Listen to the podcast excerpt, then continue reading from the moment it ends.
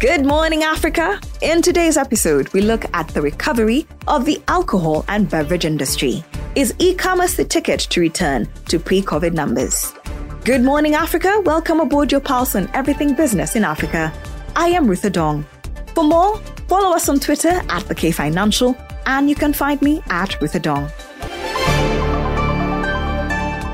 It's no question that the COVID 19 pandemic changed the ways consumers across the globe spent their time and money. With most forms of outdoor entertainment banned for most of the year 2020, intersecting sectors like alcohol and the beverage industry took a hit. According to the International Wines and Spirits Research Drinks Market Analysis, total beverage alcohol volume decreased by negative 6.2% globally in 2020, impacted by near complete shutdown of bars and restaurants around the world.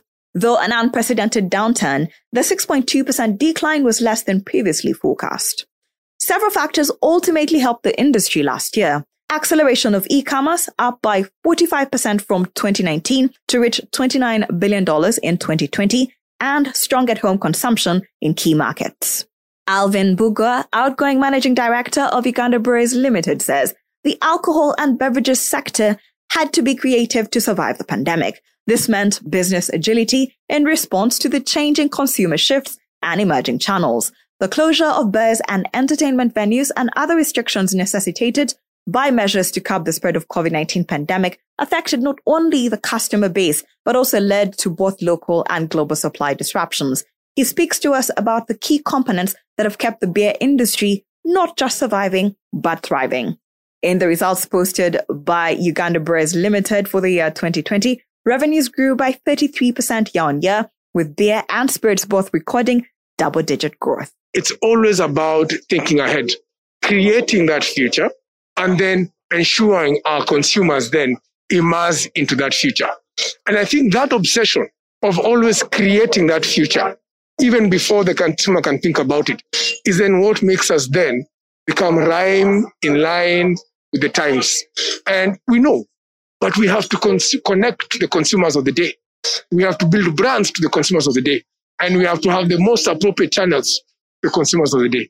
Essentially, beer as a sector is currently about 65 to 66% of total beverage. Remember, you have wines, you have spirits, you have local brew, and all these other formats play into that format space. So when you talk about beer, it's about that 65% of total alcohol how is it shaping occasions? How is it shaping consumers? But don't forget that 80% of tax contribution comes from beer. So the bread net of beer in terms of driving value chains, contributing to the coffers is much bigger than spirits. Sometimes you can import the spirits, but beer, we must grow the grain, whether it's in Kenya, Uganda, or Tanzania. And the farmer must come from our own soil to ensure we succeed in giving you the brands that you need. Uh, local raw material is the fact that we went, is the, is the thing that held us together to go through COVID. Local raw material sourcing is what is enabling us enrich and change lives. Local sourcing and local material sourcing is what is enabling us have a seat at the table with the government. So for me, local sourcing is so important because it's our license to exist. If we don't recruit more farmers, grow more cereals, then do you really have a seat at the table? We don't. While the Global Report says e-commerce played a monumental role in stemming a decline in alcohol revenues, Alvin argues that in Africa and using Uganda as a case study, internet penetration and smartphone ownership become a stumbling block for the growth of this distribution channel. So let me explain this. So how many consumers have phones in Uganda? You'll see maybe 70% of the adult population have phones. Of the 70, how many of them have Android phones like this ones, the fancy ones that are listening to me? You will discover that it is only about uh, 3%.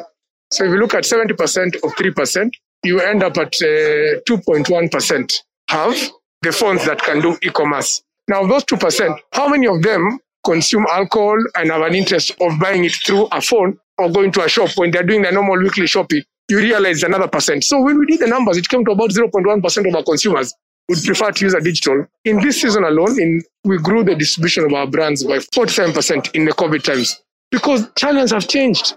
People will go to their local supermarkets people will go to their local stockists. The whole idea is I have X number of consumers, I have X number of brands.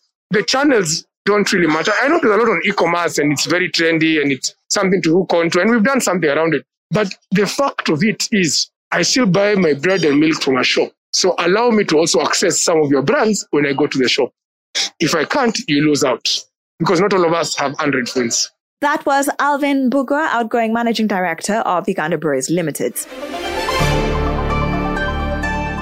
Now, if everything goes according to plan, the new forecast from IWSR show that global alcohol beverage is showing positive signs of recovery and is projected to grow in volume by 2.9% by the end of 2021. By 2023, IWSR expects total beverage alcohol consumption to return to pre-COVID levels, with consumption steadily increasing through to 2025.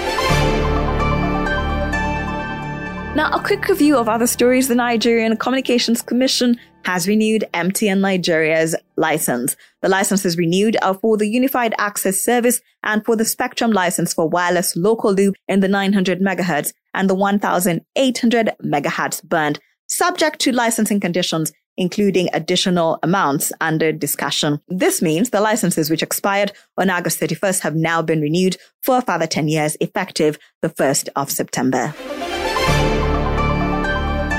I&M Group has injected $5 million to firm up capital of its recent acquisition in Uganda's Orient Bank. This is even as I&M seeks out additional second tier capital to firm up the operations of its recent acquisition, which opened doors for the group's lending operations in the market. Earlier in April, I&M closed the acquisition of the lender at a cost whose finality awaits the completion of an audit that closes in the coming weeks. I&M Group is presently rebranding the outfit ahead of its integration to its larger regional lending outfit, which includes I&M Bank Limited, I&M Bank Rwanda PLC, and Bank One Limited in Mauritius. The Kenyan National Treasury met its local borrowing target through bonds for the umpteenth time after its September infrastructure bond issue received 151.3 billion Kenya shillings investor bids. This is against an initial target of raising 75 billion Kenya shillings, translating more than twice the figure sought out by the Exchequer Ministry. The heavy subscription for the IFB was, however, widely expected, with the paper's attraction being its tax-free status. The increased appetites have led to an uptick in turnovers for the secondary bonds market on the Nairobi Securities Exchange, a section comprising largely of issued government paper. The Central Bank of Uganda held a 500 billion two-year and 10-year treasury bond auction that was well covered and yields cleared at averages of 10 and 13.5% respectively.